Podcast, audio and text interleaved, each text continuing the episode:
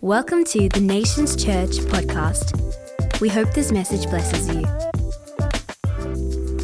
Give me a big wave if you were here last week. So many of you. Um, it was a tremendous time as Ken um, preached and shared a directional word for the coming year about being united. Everyone say united united. He said that we are to unite around Jesus, amen.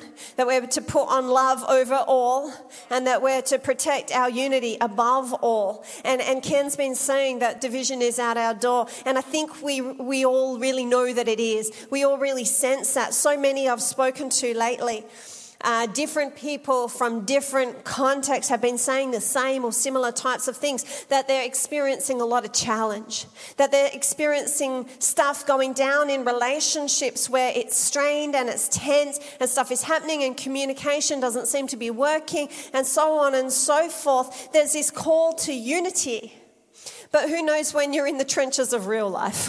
when you're in the trenches of real relationships and real stuff going down, unity is actually easier said than done. A lot easier said than done. And there seems to be this coordinated assault on unity in the body of Christ and in families and in workplaces and all that sort of thing. And that's why today I want to preach to us on the thought stormproof. Stormproof. Turn to your neighbor and say, Jesus wants you stormproof. Stormproof. One word or two. Spell check says two. I preferred one.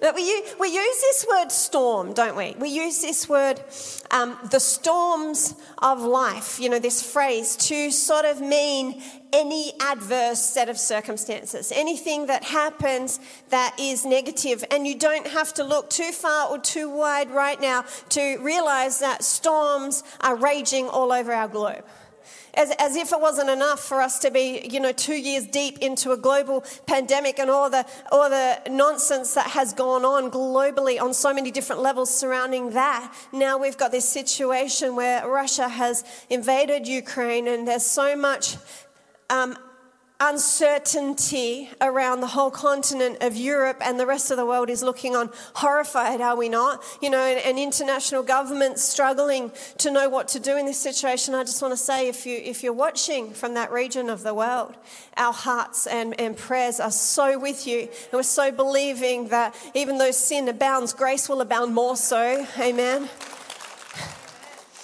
But there's rumblings and, and storms all over the globe that are happening, but these aren't so much the storms that I want to speak into today. I want to, I want to consider some of the storms that we experience closer to home. I want to talk today about relational storms storms, the things that go down, you know, in our marriages, the things that go down in our friendship groups and at our office and with our colleagues and friends. Are these not the types of storms that we have to contend with on the home front? Every single one of us. You know, sometimes big stuff can happen externally but it's the reactions that happen internally. You know, sometimes there's strong difference of, differences of opinion that really rock our relational world and, and cause tension in those negative reactions. We've seen so much of that with the pandemic, have we not? Where there's just been differences of opinion and it's brought tension as different people sit on different sides of the fence. And things can be said and things that can be done that cause offense so that offense is taken. Perhaps something doesn't go the way we had imagined, perhaps in the relationship world that you're existing in, there's unmet expectations. Maybe someone or something has let you down. Maybe someone's brought bad behavior into a relational sphere and that has caused deep hurt and deep pain. Maybe there's issues from the past that are still wanting to haunt the present. Are these not relational storms? Are these not the sorts of things that, if we're honest, we all contend with from time to time? And the causes might be many and varied many and varied, but their impact is the same in as much as they disrupt or they threaten to disrupt the peace and the unity that Christ has actually called us to dwell in. But if we're actually um, called. We are actually called and equipped as the disciples of Jesus to know what it is to live stormproof. Jesus has given us the tools to weather relational storms and to stand strong, to stand in unity. Who knows it's very easy to stay united when all is calm. You know, when the sky is blue and the birds are singing, bless you in the name of the Lord. No, bless you in the name of the Lord. Oh, I love you, brother. I love you, sister. And so on and so forth. But what about when those dark clouds of offense roll in? What about the storms of disagreement brewing? All of a sudden, brotherly love leaves the building. Where's my bless you? No, it's gone. you, know, uh, you know, suddenly our unity comes into this place where it's under threat. And just as the storms in the natural do damage, don't they?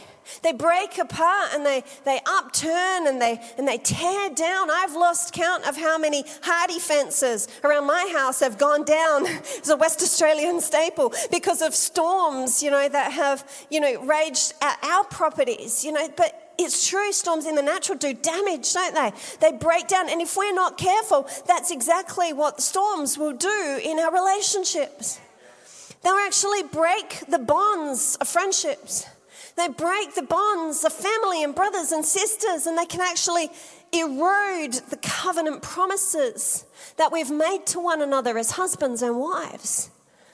And they actually can put a wedge of disunity into God's own house and between God's own children, so that once where genuine love and affection dwelt, now there can be hurt and accusation and factions and sides and all of these types of things. But Jesus has given us the tools to live stormproof. He actually has, so that if or when the storms of life come and they blow, we can navigate them in such a way that the damage is minimized and that our unity remains. Remains. And there's two passages of scripture in the Gospels where Jesus really addresses this idea of standing in the storm, standing in the storm. And they're found in Matthew 5, 6, and 7, and also in Luke chapter 6. And there's conjecture amongst commentators who some believe that Matthew and Luke were both writing about the same sermon. But then others believe that Matthew and Luke were actually writing about two different sermons the Sermon on the Mount and the Sermon on the Plain, where Jesus was addressing same or very similar content. And it's most likely that the second scenario is the correct one, where it's actually two different sermons. And it stands to reason because don't all itinerant preachers go around saying the same thing to different audiences? yeah, they really do. Um, especially when it's core content especially when it's key content and, and like a life message. They would say it over and over again. It's very likely that in the different regions that Jesus entered, that he would repeat these same things, often to different groups. It makes sense. And some have called these passages from Matthew and Luke, some have called them the manifesto of the kingdom. So you realize these aren't just like menial teachings, these are actually fundamental concepts, fundamental principles and constructs of this kingdom life that we're called to. Jesus was laying down some really key things that we're supposed to lean into and understand. So it's, it, it's wise of us to really analyze the content then of these key sermons. Like, what was it that was on Jesus' mind? What was it that he was sharing over and over? And, and we don't have time to pick through all of these four chapters, obviously, but, but we can very easily summarize the content of these sermons under some broad headings. And it's things like kingdom people are called to be merciful. Kingdom people are called to be peacemakers and to reconcile with their brothers, and they're called to a ruthless elimination of sin in their lives. And, and they're called to forgive one another over and over again and to show love for all, even enemies. That's what kingdom people are called to. They're called to be generous and they're called to be prayerful and they're called to let go of judgments and be the sort of people that would routinely inspect the plank in their own eye. These, these, are, these, these are the key elements of the kingdom that Jesus was trying to express to us. He was saying, On these things my kingdom rests, and on these things my kingdom is built. And both in Matthew chapter 7 and Luke chapter 6, Jesus brings these sermons to a conclusion. It's almost like he would say, in summary or in conclusion. And he says this, we're going to read from Matthew 7, starting in verse 24. He says, Therefore, everyone who hears these words of mine, what words? Well, the words that he's just preached, these, these kingdom principles, these kingdom patterns that he has just expressed in these two sermons. Everyone who hears these words of mine and puts them into practice, say, puts them into practice puts them into practice. This is what he's like. He's like a wise man who built his house on the rock, and the rain came. Here comes that storm. The rain came, the streams rose, the winds blew and beat against that house, yet it did not fall. It did not fall because it had its foundation on the rock. I want to tell you that house was stormproof. It was stormproof. But everyone who hears these words of mine and does not put them into practice, like you ignore the principles of the kingdom. It's like a foolish man who built his house on sand, and the rain came down, and the streams rose, and the winds blew and beat against that house, and it fell. It fell with a great crash. Jesus is showing us how to live a storm-proof life. He says, when you actually apply these principles of the kingdom, you will be stormproof. You, you, you know, if you put them into practice, the storm will not overwhelm you. The storm will not cause you to break and be destroyed. It doesn't actually matter how hard it blows or how intense the buffeting is. I believe that you will stand. Relationships intact, unity intact, hearts made heal and whole because it's the kingdom. It's not just good advice, it's the word of the Lord, you understand? And if we're actually going to live stormproof, it's going to require from us that we would fully adhere. Not perfectly adhere, but be hearts that are willing to fully adhere to the principles of the kingdom and, and acknowledge the wisdom of Jesus as greater than the wisdom of ourselves. When those storms hit, it's not enough to just know what Jesus said. It's not enough to even quote him or have it on your toilet door. You know, that is not enough. We have to live by it. We have to do it. We have to put it into action. And then we live a storm-proof life. The problem is that everything that Jesus taught us is actually so counterintuitive. You know, they might be simple to understand, but they are far from easy. They're far from easy. The tools that He gave us are not necessarily the tools that we would automatically reach for, especially when those storms of relational conflict are swirling around our lives. Like in my role as pastor, I get my, front row seats, if you like, to more than my fair share of relational conflict and people just dealing with things in relationships. And, and so often, I tell you, the tools that we're using are not the tools that Jesus gave us. The tools that we're reaching for are not, not what he told us to use. When those storms blow, we tend to conform, not to the pattern of godly wisdom, but a pattern of human wisdom. Like we lean into human wisdom, not to the spirit, but to the flesh, and we wonder why our relationships are taking on damage. We wonder why things are going on there and we're not standing in the storm.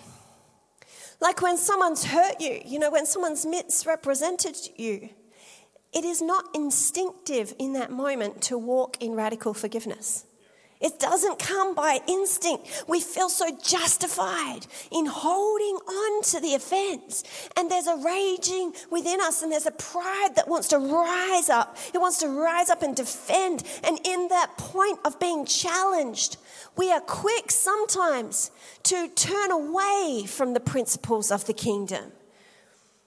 You know, when someone's wrongfully accused you or, or smeared your reputation, it is not instinctive at all to be someone that would inspect the plank in their own eye and be looking at your own behavior. Rather, we rise up and again want to defend ourselves and repay blow for blow and tit for tat and that sort of thing.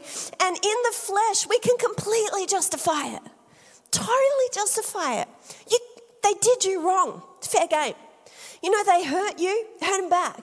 You know, they, they, they lied to you, they were dishonest, cut them off. You know, just, just you know, put them at arm's length and so on and so forth. But here's the thing we're not of the flesh. We're of a different kingdom. As disciples, we're actually of a different kingdom, called to a different way. And if we want to stormproof our life and relationships, we must apply the principles of the kingdom. If we persist in the ways of the flesh, you know, if we persist in the need to be right and self interest and these sorts of things, the storms will do damage and the conflicts will perpetuate. And we can find ourselves in that place so far removed from the peace and the unity that Christ has called us to dwell in. You know, whatever is not of Christ's kingdom has no capacity to weather the storms. Like your well formed arguments are not going to make you stormproof. You know, my clever defense for myself will not make me stormproof. You know, if I hold on to that offense, if I hold on to that grudge, that will not make me stormproof. If I build big walls of self protection and self defense, you know, that will not make me stormproof. Jesus said, It's only in doing what I tell you to do. That's when you will be stormproof. That's when you're on a solid foundation. You will not sway, you will not break, you will not fall. And we need to ask ourselves, be the sort of people that ask ourselves if we're not building on the principles of Christ's kingdom, then on whose kingdom are we building on? Like, if it's not Christ, what is it? If it's not of Him, who is it of? You know, when we, for whatever reason, ignore or sideline or abandon kingdom principles in our lives, it's actually very easy to inadvertently partner with the plans of the enemy for our lives. Like sometimes we can do it ignorantly, sometimes we can do it inadvertently, but nonetheless, it's easy when we ignore the principles of the kingdom to come in and partner with what the enemy wants for our lives. Make no mistake, the enemy does not want us united. He does not want us united in our marriages and in our families and in our church. His plans for our lives, the scripture is very clear, is to steal and kill and destroy. That's his heart for your space. He would love you living in a loveless marriage. He would love you living in a lackluster space in your family and your marriage and that sort of thing. He delights in division.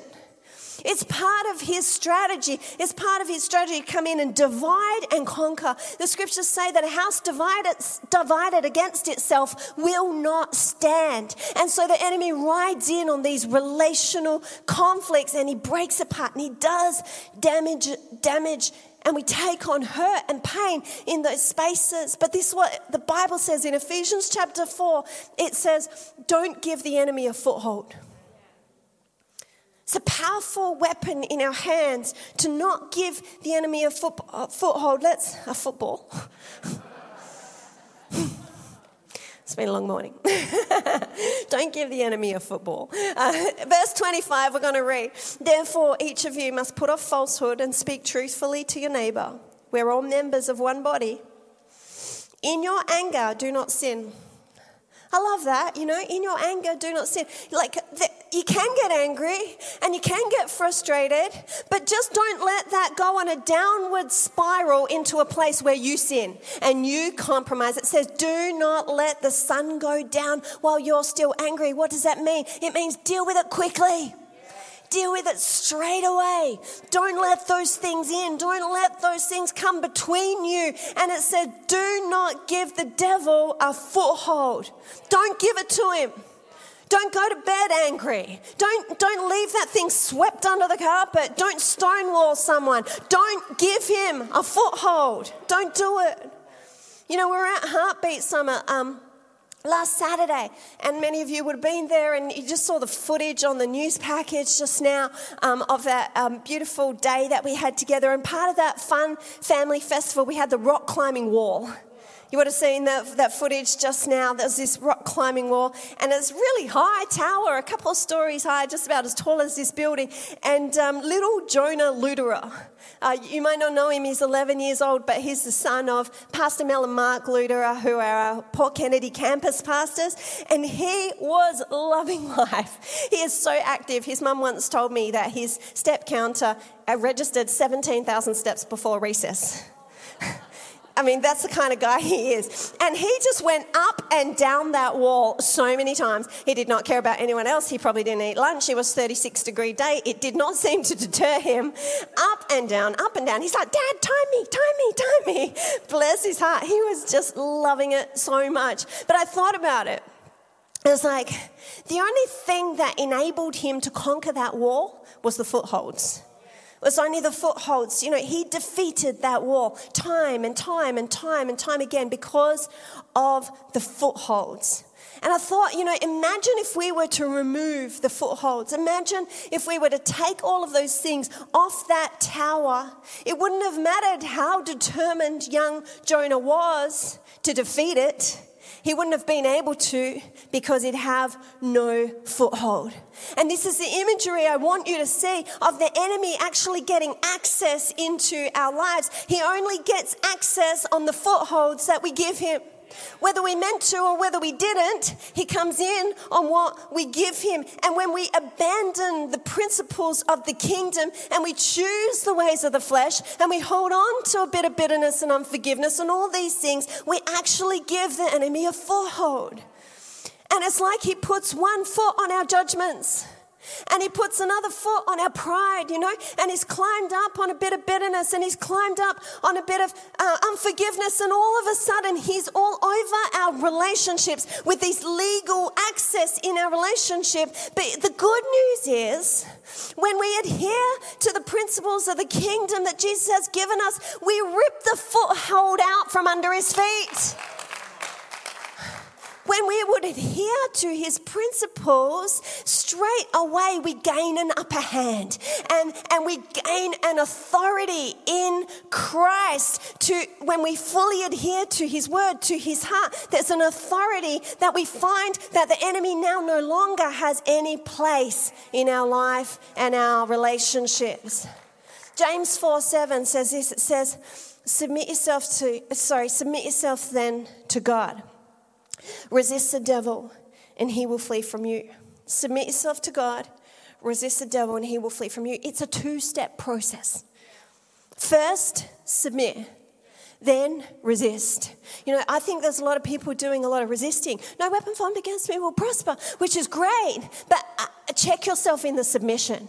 Are you fully submitted to His word, to His heart? Are you living according to kingdom principles? Because it's actually a two step process. Submit to God, and then you get an authority to resist the devil and see him flee from your life, abandon your relationships. If we're not in submission, we're actually fair game. We're sitting ducks. It, but it starts with our obedience. You know, when we do things like stop our judgments, let them go. Inspect the plank in your own eye. When you actually do that routinely, habitually, daily, in every situation, you know, when you take pride off, that thing that wants to rise up in you, you tell it, sit down. Sit down, I'm coming in humility. I will get lower. It will open a channel of grace. When we do these things, doesn't matter how much the enemy might want to infiltrate, he can't get a place. He cannot get a grip. Amen. You know, sometimes we excuse ourselves saying it's just a little thing, it's just a little white lie, you know, just a little grudge, just a little bit of offense. I'm not really proud, just self respectful. you know, I don't hate them, I'm just happy not to see them, you know, that sort of thing. You know, I'd be glad to talk to them, but they have to contact me. I'm not calling that, That sort of thing. And we excuse these little things. Just harbor these little things and we ignore it and we justify it and we push it aside and all those sorts of things. But I want to say, don't be deceived. Don't be deceived. That little thing is all the foothold that the enemy needs. The scriptures actually tell us that a little leaven can leaven the whole lump. In other words, if we don't deal with the little things, they actually have the power to corrupt everything. Little things can turn into big things quick as look. And, and we are disciples. We are disciples and we need to live by the words of Christ and we need to follow the heart of Christ in our lives. And as we do that, that is where we stand stormproof. And it can blow, but we're not going to break in Jesus' name. Look, I want to acknowledge here that um, human relationships are complex. and there's nothing in me that wants to oversimplify. There's nothing in me that wants to um, belittle any real heartache or hurt or pain that anybody has been through in this place. I know it's deeply complex, but that can't negate the fact that kingdom principles work. And the words of Jesus Christ are powerful to bring life and bring um, wholeness into our relationship. Pastor Roland is the one that sometimes teases me. And he says, When you preach, I feel like I'm being slapped and hugged all at the same time. and, and I, I'll take it. You know, like I, I know that there's a bit of a slap in this message, but I really hope and pray with all my heart that you feel the hug, that you feel the hug of the Holy Spirit. Because Jesus actually said, The words that I speak, they are spirit and they are life. They're life. And He is inviting us into unity. He is inviting us into a place of blessing. He is inviting us into love and joy and peace and those places where our hearts will be at rest and our souls will be at rest and we'll sleep beautifully we won't be kept up at night thinking about the conflict that's raging in our relationships because Christ comes in and His grace comes in and He can do what we can't do. In Jesus' name. And maybe you're sitting here today feeling like a bit bad.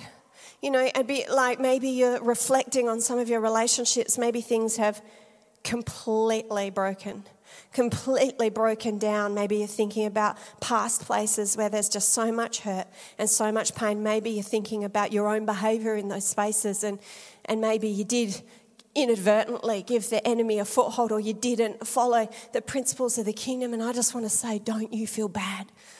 The Father loves you so much. He just loves you so much, and He can restore and He can cover and He can do miracles. Don't come into condemnation because in Jesus there is none.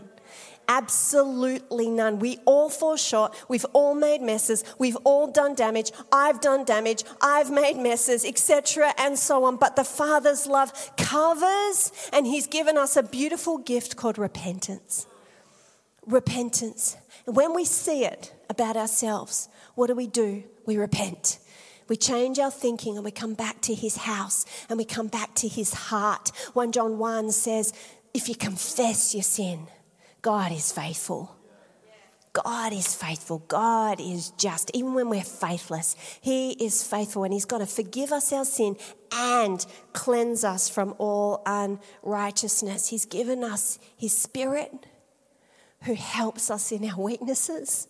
We need only pray. We need only ask, and He will give us more grace. And the footholds that we've given to the enemy can be just as quickly reclaimed in Jesus' name so that He has more, no more territory. Amen. I've had so many moments in my life where I've had to do what felt like brutal work the brutal work of applying the things that I'm teaching today. It's hard. And I had a, I had a long term conflict with a friend, and it was painful. And I did lose sleep, and it was bitter, and it was horrible, and it actually caused tension in my marriage as well as in my friendship. And in hindsight, I was just as much to blame as anybody. But in the moment, I was proud. My flesh was raging. I felt so justified in how mistreated I had been. And I felt, you know, driven to be validated in my right, rightness, you know, trying to pull people to my side of the story. And I raged and I talked to people, you know, that would listen and so on and so forth. I do, did all sorts of things that in my flesh I could completely justify but none of them were kingdom. None of them were right according to the word of Christ. And there was one thing that I did right. in spite of all my other bad behavior, I, I still had an earnest desire to please the Lord. And I would pray, I would say, God, it doesn't matter what other people think of me. It doesn't matter what other people say about me. I want you to be pleased with me. Like when you look at the hidden places of my heart, I, I want you to be pleased with what you see. And that was my earnest prayer. And it was in the earnestness of that prayer that I heard the whisper of the Holy Spirit say, I want you to walk in love. And initially I was ticked off. I was like, what do you mean walk in love? Like, what even is that? What, what does that mean? And he took me very clearly to 1 Corinthians 13 and he started to show me that he wasn't looking for a gushy emotional response. He wasn't looking for hugs and flowers. He was looking for me to make particular choices. Choices, choices. 1 Corinthians 13, we know well, love is patient, love is kind. It does not envy, it does not boast, it is not proud, it does not dishonor others, it keeps no record of wrongs, it perseveres, and all these sorts of things. And I started to see it wasn't emotions to feel, it was actions to take. It was choices to make. Are you being kind, Chris? Or are you walking in love? Are you being patient, Chris, or are you walking in love? Are you ripping up that record of wrongs? Are you persevering in this situation or just want to cut them off? Like, what are you doing? And it showed me how I could actually walk in love. And as brutal as the process was, I committed myself to obedience. Not perfectly, but, but daily or every other day, I would pray, God, help me. I need the Spirit's help. Help me in particular to tear up that record of wrongs because it feels so difficult to do right now. I feel so justified, but I'm remembering that you've kept no record of my wrongs. You don't count my sin against me. And, and in the passage of time, the testimony of that relationship it is completely restored. There is no stain of the bitter time that it went through. All glory to God. Amen. Singers and musos, you can come and join me. You know, Jesus wants us stormproof. He wants us to live stormproof. He wants your relationship and your marriage stormproof. He didn't die for us to live in conflict. He didn't die for his body to be divided. He died for us to be in victory and, and in harmony, to show the world who he is by our love. That's what we're supposed to be. That's who we're supposed to be. But it starts as we come into obedience. It starts as we would say, I'm going to fully adhere, not perfectly adhere because we're still human. But come back and come back and come back to the principles of the kingdom, believing that they work, desiring to look more and more like Jesus tomorrow than I did today. And we will stand. You know, I, I want to ask you what would happen in your marriage? What would happen in your relationships, like right now, if you fully humbled yourself? Like if you just let go of the arguments, like let go. Let go. What would happen if we apologized without condition?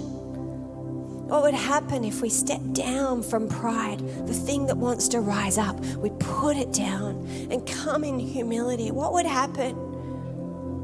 You know, if we did the right thing, not to manipulate a right response, but just so that it would please the heart of the Father, that it would garner His smile. I can already tell you what would happen. Miracles would follow. The Holy Spirit would start moving. He would have the foothold in your life. He would have the open door. He would have the place of access. The scripture says, I give grace to the humble. So grace would start to flow in unprecedented measure, and humility would beget humility, and those gentle answers turn away wrath and it's good and it's pleasant, and there the Lord commands a blessing. Amen. Thanks for listening to the Nations Church podcast. For more info, please visit nationschurch.com.